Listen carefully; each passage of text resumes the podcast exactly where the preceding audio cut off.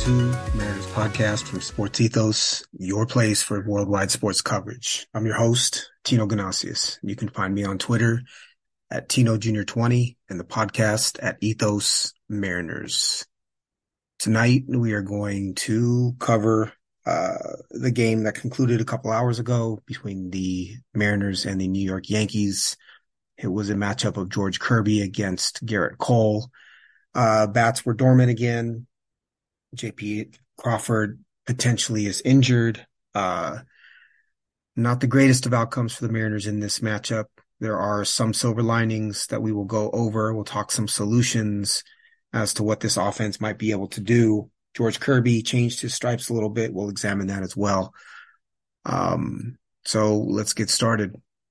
Mariners lost uh, three to one to the Yankees. George Kirby gave up one run in the bottom of the first inning, two runs in the bottom of the second, and that proved to be it. Uh, the Yankees got eight hits off of Kirby in seven innings. The Mariners only mustered four hits in this matchup. George Kirby went seven innings. He did right the ship. Uh, ended up surrendering eight hits in seven innings, three runs, three earned, no walks, four strikeouts, and one home run to Billy McKinney uh, 95 pitches, only 14 of the 28 batters faced were first pitch strikes. That ended up being a part of his downfall. He is now six and six with the loss and a, with a 3.29 ERA. Ty Adcock came in, pitched one inning, struck out two batters, looked pretty good in the process. Gerrit Cole, on the other hand, goes to eight and one, the 2.64 ERA. He went seven and a third innings, four hits, one run earned, one walk, eight strikeouts. Clay Holmes got went 1.2 innings to pick up his ninth save. So Mariners bats, nobody uh, had more than one hit. Uh, Jarred Kelenic was the only player to get on base twice, one walk and one double. Um, his double was the only extra base hit that the Mariners mustered it was just I don't know. It was a, a poop show, you know, for lack of a better term. Uh, the offense really didn't look good. J.P. Crawford and ended up uh, hurting his shoulder, colliding with the runner. Uh, couldn't really see it on TV, but then he came out of the game. Dylan Moore replaced him and looked pretty terrible up at bat against Gerrit Cole. A lot of a lot of batters do. Uh, Julio went 0 for 4, was doing his chase thing, and no one else really did much. Um, We'll talk about each Mariners hitter individually uh, in a little while here. But again, the bouts were just, they were dormant. They were quiet.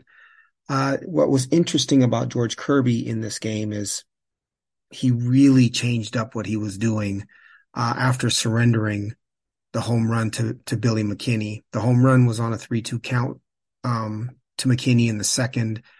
Uh, Harrison Bader was on base. It was a sinker that was up in the zone, kind of middle in, uh, that McKinney rode out to right field. And it was pretty clear that the Yankees were able to really sit, um, on a particular velocity from, uh, George Kirby, right? In that 96, 97 mile an hour range. His velocity was up in this matchup. 1.1 miles an hour on the four seam fastball. He averaged 96.8 and on the sinker 1.3 miles an hour average 96.6 but if you can sit on those velocities eventually you're going to find a pitch that you can hit. Uh, what he did after surrendering this home run and going down 3 3-0 was he started throwing a ton of sliders. So he threw in the third inning so that was in the second inning. In the third inning he threw three straight sliders to open up the at bat to uh Gleyber Torres and he threw eight more sliders in this inning. So that's 11 sliders that he threw in the third. He threw two in the fourth, five in the fifth, two in the sixth, and eight in the seventh innings. Um, slider was his most uh, used pitch in this matchup. Uh, 33 total sliders for 35%. So he's 35% slider, 29% four seam fastball, 25% sinker. And over the course of the season, he's been 41% four seam fastball versus 29 in this game. Uh, 22% sinker versus 25% in this game. but only 16% slider, and he was 35% in this game. So he really did lean heavily on the slider. Uh, once I think he realized that the the Yankees were sitting on that one velocity and potentially doing damage. The other really scary thing about George Kirby in this game is that he got 43 swings and only four whiffs, which is really poor. Um, that's 9% whiff rate. It's ugly. Um, even below average stuff typically gets more whiffs than 9%. So again, I think that pitch mix, um, varying velocities, throwing, uh, fewer strikes. He did only throw 12 first pitch strikes out of 24 batters. Um, I think getting ahead is still important, uh, for George Kirby, but then wasting pitches is going to be important because that is one of the ways to get whiffs. Another way is to make balls look like strikes and strikes look like balls. It's something that Greg Maddux used to do. And while George Kirby is not Greg Maddux, he certainly has uh, elite command and I think could start to try to do more of that, especially with his sinker against left-handers. Um, but he survived. You know, he did surrender three in, three runs in seven innings. He that is a quality start, but it's is an ugly way to do it. And I think he's going to have to continue to change his pitch mix and his approach um, if he's going to uh, continue to succeed. Because four whiffs and forty three swings is is just not it's not acceptable, and especially for someone with the quality of stuff that he has. Um, there was one at bat that I did want to point out by the Mariners. It was um, the one that I think everyone will see on Twitter and on TV. It was Jose Caballero against uh, Gerrit Cole in the seventh inning. Uh, in the third inning, Caballero had a six pitch at bat that ended up in a line out. Uh, in the fifth inning, he had a four pitch at bat that ended up in a single.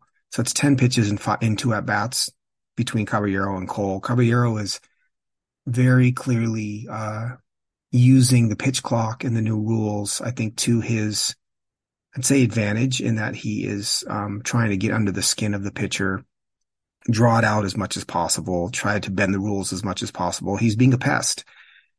He realizes that that's one of the ways that he can stick in the major leagues is um, being a an aggressive player. Right? You see him trying to take an extra base. He has t- ten stolen bases already. He gets deep into counts. He fouls pitches off. It's the kind of player that is, does not necessarily put up great numbers, but makes the players around him better because he gets deep into counts and he frustrates the pitcher. So in the seventh, um, he had a six pitch strikeout against Gerrit Cole, but he had stepped out of the box and ang- very clearly angered Gerrit Cole, as whose third pitch um, was way like high and inside, not even at Caballero's head. It was probably 15 feet off or, you know, 10 feet above his head. Um, clearly a purpose pitch. Uh, Gerrit Cole made a pretty smart remark about it after the game, uh, saying that it was, you know, a changing eye level, which is pretty funny, but he was clearly frustrated with him. Um, but I like that from Caballero, even though he struck out. I think it it served a purpose, and uh, I want to see more of that from the Mariners. Uh, the opposite is Ty France made a really bad error on a ground on a grounder to him and was smiling afterwards, and it was clear that George Kirby was perturbed by the fact that Ty France was smiling. Um, that edge that you get from Caballero, the edge that you know, uh, I think Jarred Kelenic shows sometimes. Certainly, Teoscar Hernandez shows um, Julio shows with aggression and JP Crawford shows at times. Mariners need more of that. They can't be satisfied with, um, first pitch outs or letting a pitcher get comfortable in the same way that George Kirby needs to be more aggressive and, uh, come inside more. Um, so I like that from Caballero against Cole. Uh, and he's been doing that consistently all year long. Uh, but that really, honestly, it sounds funny to say, but that strikeout was probably and Caballero's approach to Cole was probably the best thing the Mariners did offensively in this entire game. Um, so with that, the Mariners go to 35 and 36, nine games behind Texas in the AL West and four games out of the last wild card. The Yankees are 40 and 33, nine and a half games out behind Tampa Bay and second, um, tied for second in the wild card or tied for the second wild card, excuse me. Um, tomorrow it looks like it's going to be Luis Castillo against Domingo Germán. Um, I will preview uh, or talk about those pitchers tomorrow. Not sure if the pod will be before or after the game, but we'll talk about both pitchers tomorrow. What I want to do right now is talk about the Mariners offense a bit, um, kind of what the prognosis is, kind of what some solutions may be for each individual player, who I'm worried about, who I'm not. Uh, JP Crawford, uh, provided that he's not hurt and going on the disabled list, I think is doing what you would want from JP Crawford. He's not an elite uh, offensive player. He's not even, he's barely an average offensive player, but he is running a 349 on base percentage. And that at the top of the lineup, um, and getting deep into counts is, I think, the Mariners' best option at the top of the lineup currently. He doesn't do much else. His OPS is 698 His four home runs, only one stolen base. But as far as um, taking pitches, getting on base, uh, I think he's doing a very good job. I, am not worried about JP JP Crawford at all. I will say if he is hurt and out for any significant amount of time, Mariners' options are pretty poor.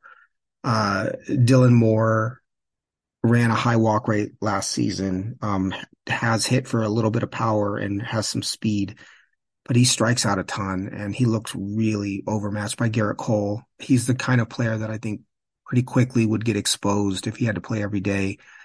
I don't even love him as a part of this roster. So starting him every day at shortstop to me is not the best option. Uh, it's pretty clear that Kolten Wong is washed. Uh, he may come back on a different team at some point in time, but he's not going to be a productive Mariner. I think that's clear at this point. Sad to say. Again, I'm not overly critical of that signing because I think that his numbers over the past couple of years say that he would have been an above average offensive second baseman. Um, something happened and he fell off. Jose Caballero is a player that can play both second and short. I think honestly the best solution if JP is down in my mind is um, that the Mariners would move Caballero to short and bring up Cesar Hernandez, who is currently 32 year old veteran in AAA. Uh, played for the Phillies, played for the uh, Nationals, uh, is currently hitting 272 with the 436 on base percentage in AAA. He ran double digit walk rates uh, for the Phillies between 2016 and 2018. He had 21 home runs with a little shift in approach in 21. But he's a replacement level um, second baseman to me. He's sl- average to slightly below average defensively. Uh, he's played over a thousand games at second base in the major leagues. He is a switch hitter.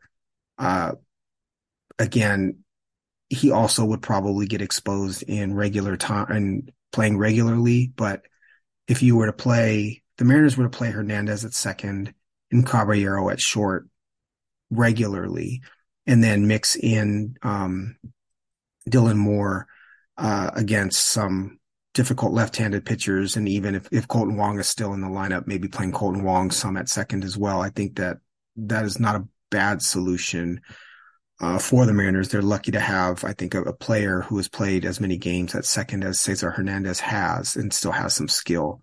To me, that's the solve. Um, if he's hurt for a long period of time, then obviously you have to start looking at at potential trades. But I didn't see a whole lot else in the in the Mariners minor leagues that that would be capable, I think, of um, playing a regular role. Maybe Mason McCoy, who played a little bit in the beginning of the season, but he doesn't look like a major leaguer to me. Uh, so hoping for JP's health. The lineup, I think, would have to get mixed up a little bit as well. But if JP is healthy, you know, I'm satisfied with him at the top of this lineup. Julio is triple slash currently 240, 299 in the 721 OPS. Goes without saying that that's been incredibly disappointing thus far. 12 home runs, 15 stolen bases is great fantasy production, but we expected more from him. Uh, he just needs to stop chasing and he needs to stop swinging so early in the count. He makes tons of contact. And I think that if he, um, if he took more pitches, I still think that he'd be able to make contact deeper in counts. And if pitchers weren't throwing, they're not throwing him strikes right now, and not throwing that many strikes right now because they know he's going to chase. His chase rate is actually in the eighth percentile in Major League Baseball, which is horrible, especially for a player that you expect to be in the MVP race. Uh, his, uh, which is, it's at 37.8% versus league average of 28.4%. So he's almost 10% above league average as far as, uh, chase goes. And then his first pitch swing average is 40 or his first pitch swing percentage is 42% versus league average of 29.5. So 12.5% above league average as far as first pitch swing rate and chase percentile in the eighth per, or chase in the eighth percentile. Those two things together say he's not he's not targeting specific pitches in specific zones that he can do damage with, right? He's just swinging and he's so skilled and has uh, such great hand-eye coordination that he's able to hit it. But you don't necessarily want him hitting um, pitches that he can't do damage on, right? So Julio needs to slow down, take some more pitches. You know, doesn't mean he has to get deep into counts. It just means look for some 2-0 counts, right? Spit on some breaking balls, unless you're looking for them or they're hung, and try to target something specific. Um, but his approach definitely needs to be shifted a little bit. Um, not too too much. I've said before, he's an you know he's an elite talent, so you don't want to change his approach totally, but something needs to be tweaked for sure in my notes, I have Ty as high. Ty France is going to be 270. His triple slash currently is 275, 345, 763. And that's basically who he is. He's a 270 to 290 hitter, you know, 340 to 355 on base percentage and a 800 ish, maybe slightly below 800 OPS. He's not going to hit 25 home runs. He's probably closer to, I don't know, 15 to 20. Uh, and he'll drive in some runs, but he is what I would consider a an average, maybe even slightly below average bat at first base in the major leagues. Um, but the Mariners don't have a ton of options as of right now. So, you know, you're rolling with Ty France, I think. Uh, Teo Hernandez, um, his line for the year is 250, 297, 731 OPS with 12 homers and 39 RBIs. Uh, but I'm confident in in Teo. He's he does damage, and I think he's exactly what the Mariners need. He's exactly what they traded for. This month in June, his triple slash is 353, 431, and an OPS of 1.058. He's running a 12.1% walk rate, a 26% strikeout rate, and has a 195 WRC plus. Um, he's hot and he is potentially carrying the team right now. And this is what you can, what you come to expect with a hitter like Teo Hernandez, a hitter as aggressive as he is with as low of a walk rate as he's run up, you know, in his career and up to this point this year outside of June. He's going to be streaky, right? A player that puts the ball in play like he does is going to be streaky. And we're seeing one of those hot streaks right now. So I'm not worried about Teo at all. Jarred Kelenic, is hitting 259, 330, 811 OPS with 11 homers and eight steals. Um, I think a lot of this production came earlier in the season. I've said it over and over again. Throwing fastballs to, to Kelenic is stupid, to be blunt. Um, his double in this game was on a, on a fastball. I don't know why Garrett Gerrit Cole threw him one. Uh, he's only seeing 26% fastballs this season. It's clear that, that the approach is to throw him as many breaking balls as possible. He's hitting 333 with a 698 slug against the fastball. And he's hitting 250 against the slider, 162 against changeups, 091 against curveballs, 350 against sinkers. There's more velocity and 217 against cutters. It's again, you throw him sliders, changeups, curveballs, and he's really, uh, neutralized. So he's got to learn to hit breaking balls or he needs to learn how to get into hitters counts where he will see more fastballs, but it's clear that he can hit any fastball at any velocity. Uh, is there a reason to worry about Jarred Kelenic a little bit? Um, you want to see him be able to hit breaking stuff, but as of right now, the production is still there. And so I'm going to, I'm going to say he's a, you know, productive player, a potential star, Um, but wait and see and watch how he adjusts. Cal Raleigh is in the same boat as Ty France. Cal is Cal. 221, 302, 715 OPS. I think the OPS will go higher. I think you'll see more power from him. He currently has nine home runs, but he really is a true low 200s, low 300s OP or OBP, you know, mid 700s OPS type of power hitting, low average catcher. Uh, Geno's interesting. So I did a deep dive on on Eugenio Suarez. He's taken a lot of um, a lot of flack so far this season. He's hitting 215, 310, 641 OPS. The 215 and 310 are not out of the norm for him, but the 641 OPS with seven home runs at this point, uh, I think is perceived as a power outage or lack of power from him. What's interesting when you look under the hood with Geno is that his average exit or his average exit velocity is up over last season by a mile an hour, 90.8 this season, 89.8 last season. His launch angle is pretty close to the same. It's 18.1 degrees last year. It was 19.9 degrees. Negligible difference there. His barrel rate is down to 11.4%, still double digits though. Uh, last season it was 14.8. His hard hit rate is up to 46% over 43.5% last year. His ground ball rate is pretty much the same, 36%. Pull rate is down three and a half percent, but still at 42.6. Uh, he's hitting four and a half percent more balls to center field, which is going to reduce his power a bit. Um, but really, honestly, Eugenio Suarez is a summertime hitter. Uh, he heats up as the weather heats up and the ball will carry. If he's hitting the ball to the warning track now, which is a lot of what he's doing, those balls are going to go out as it gets warmer. So he's a 503 career slugging um, hitter in August. And the only other month that he was um, in the high 400s is September, October combined, where he's a 474 slug. So he gets hotter as the year goes on. Um, and as you see with his exit velocity, his launch angle, his hard hit rate, his barrel rate, everything is pretty much in line as to what it was last season. So as long as the expectations are not that Suarez is a higher average hitter, um, but that he is a home run hitter that is going to drive in runs, I think that he's still who we thought he was, and there's not a ton of reason to worry. Now, if we get into uh, July and August and he's still not doing it, then yes, we need to ask some questions. But he is who we who we think he is. Mike Ford has really come down to earth. He's hitting 182. He's got four home runs. I think that he's clearly a quad A player um, who is starting to get exposed a bit. Uh, I do think that that's the position that the Mariners could most cheaply find a productive hitter is DH.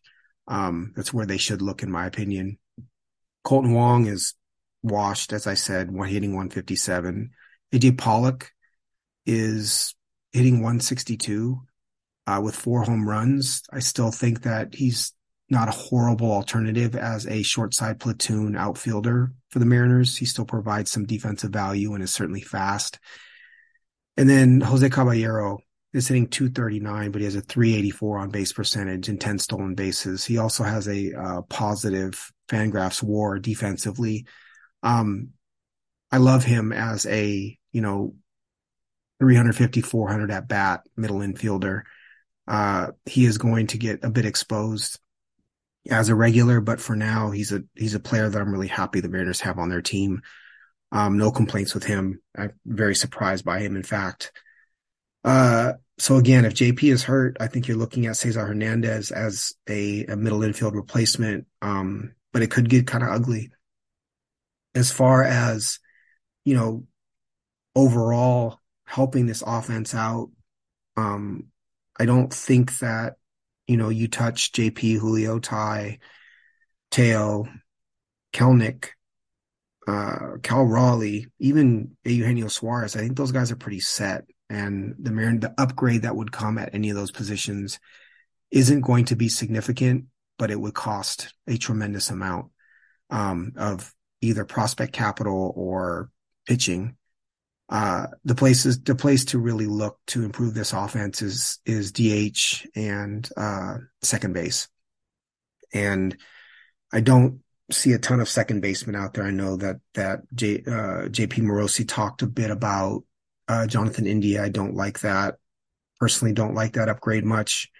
Um, I think that again, DH is the place to look. Uh, I've spoken a bit about this in the past, but the players that I like are um, Jorge Soler, the Miami Marlins. He would be a DH, right-handed power, 149 WRC plus currently with 21 home runs. Is a threat to hit a homer at any point in time, any at bat, any count. Jake Suwinski is a left-handed outfielder, uh, pretty good plus defensive outfielder for the Pittsburgh Pirates. Strikes out a ton, um, but a, a 132 WRC 15 home runs and he has a 15% walk rate. I don't know that the Pirates would want to give him up. I believe he has four and a half years of team control left, but, um, and probably would cost more than you would expect, but a player that would help the Mariners certainly. Uh, I've spoken about Ian Happ. I believe this is the last year of his contract with the Cubs, switch hitting, um, corner outfielder really, but could play center or second base in a pinch. I think the Mariners would probably put him at second or DH him. Uh, 117 WRC plus, really not hitting for much power as of right now, five home runs, but he is running a 16.3% walk rate. Um, I looked at players with high walk rates in part because I think the Mariners need to, uh, need to get deeper into counts, need to get deeper into bullpens, need to, um, just get on base anywhere they can. And, uh, a player like Ian Happ has done that historically. He's also a switch hitter. And then Ryan Noda, the first baseman, um, DH for the Oakland A's, he was a Rule 5 pick out of the Dodgers organization, uh, this last offseason. He has a hundred, a 140 WRC plus with seven home runs and 18.7% walk rate. Uh, left-handed hitter, uh, again, another high walk rate type of player that the Mariners could probably get on the cheap, but I think would improve this lineup quite a bit. Um, the Mariners just need to get on base more. Uh, make, you know, it's clear to me that the Mariners face a, a, a pitcher like Gerrit Cole. If you're not going to make him work, you know, he's going to continue to, to dominate. And he did in this game. So, are there solutions? Yes. Do any of those four players, Soler, Suwinski, Happ, or Noda, cost the Mariners um, a top prospect? Probably not. Maybe Soler. I'm not sure how in love Miami is with Soler. I know that he has a, I believe he has an opt out at the end of this year. Um, but it might be worth it, right? Uh, to put a player in there who I, I, he also has a double digit walk rate. The Mariners need to lengthen this lineup they need some help. Um, the pitching is there. You know, George Kirby giving up three runs in seven innings to the Yankees. Mariners should win a game like that. And it's quite disappointing that, that they were only able to muster a run in four hits. Um, so tomorrow, Luis Castillo on the mound. You've got your ace. You've got your stopper. Uh, you look for the Mariners to really, um, to change their approach at bat a bit, especially against Germán. Um, big sweeping curveball from Diego Germán does throw pretty hard, but uh, lefties can do some damage against him. So we'll see, you know, what the Mariners' approach is if it's changed. Uh, I sound like a broken record, but you know, watch Julio, see how aggressive he is early in the count. Watch the pitch selection to um, Jarred Kelenic. Uh, let's see if JP Crawford is indeed hurt.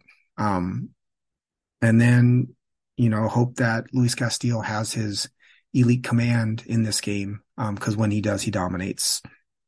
So Mariners will play at four o'clock. I believe it's a 405 start, first pitch tomorrow. Um, look to even up the series uh, in this game.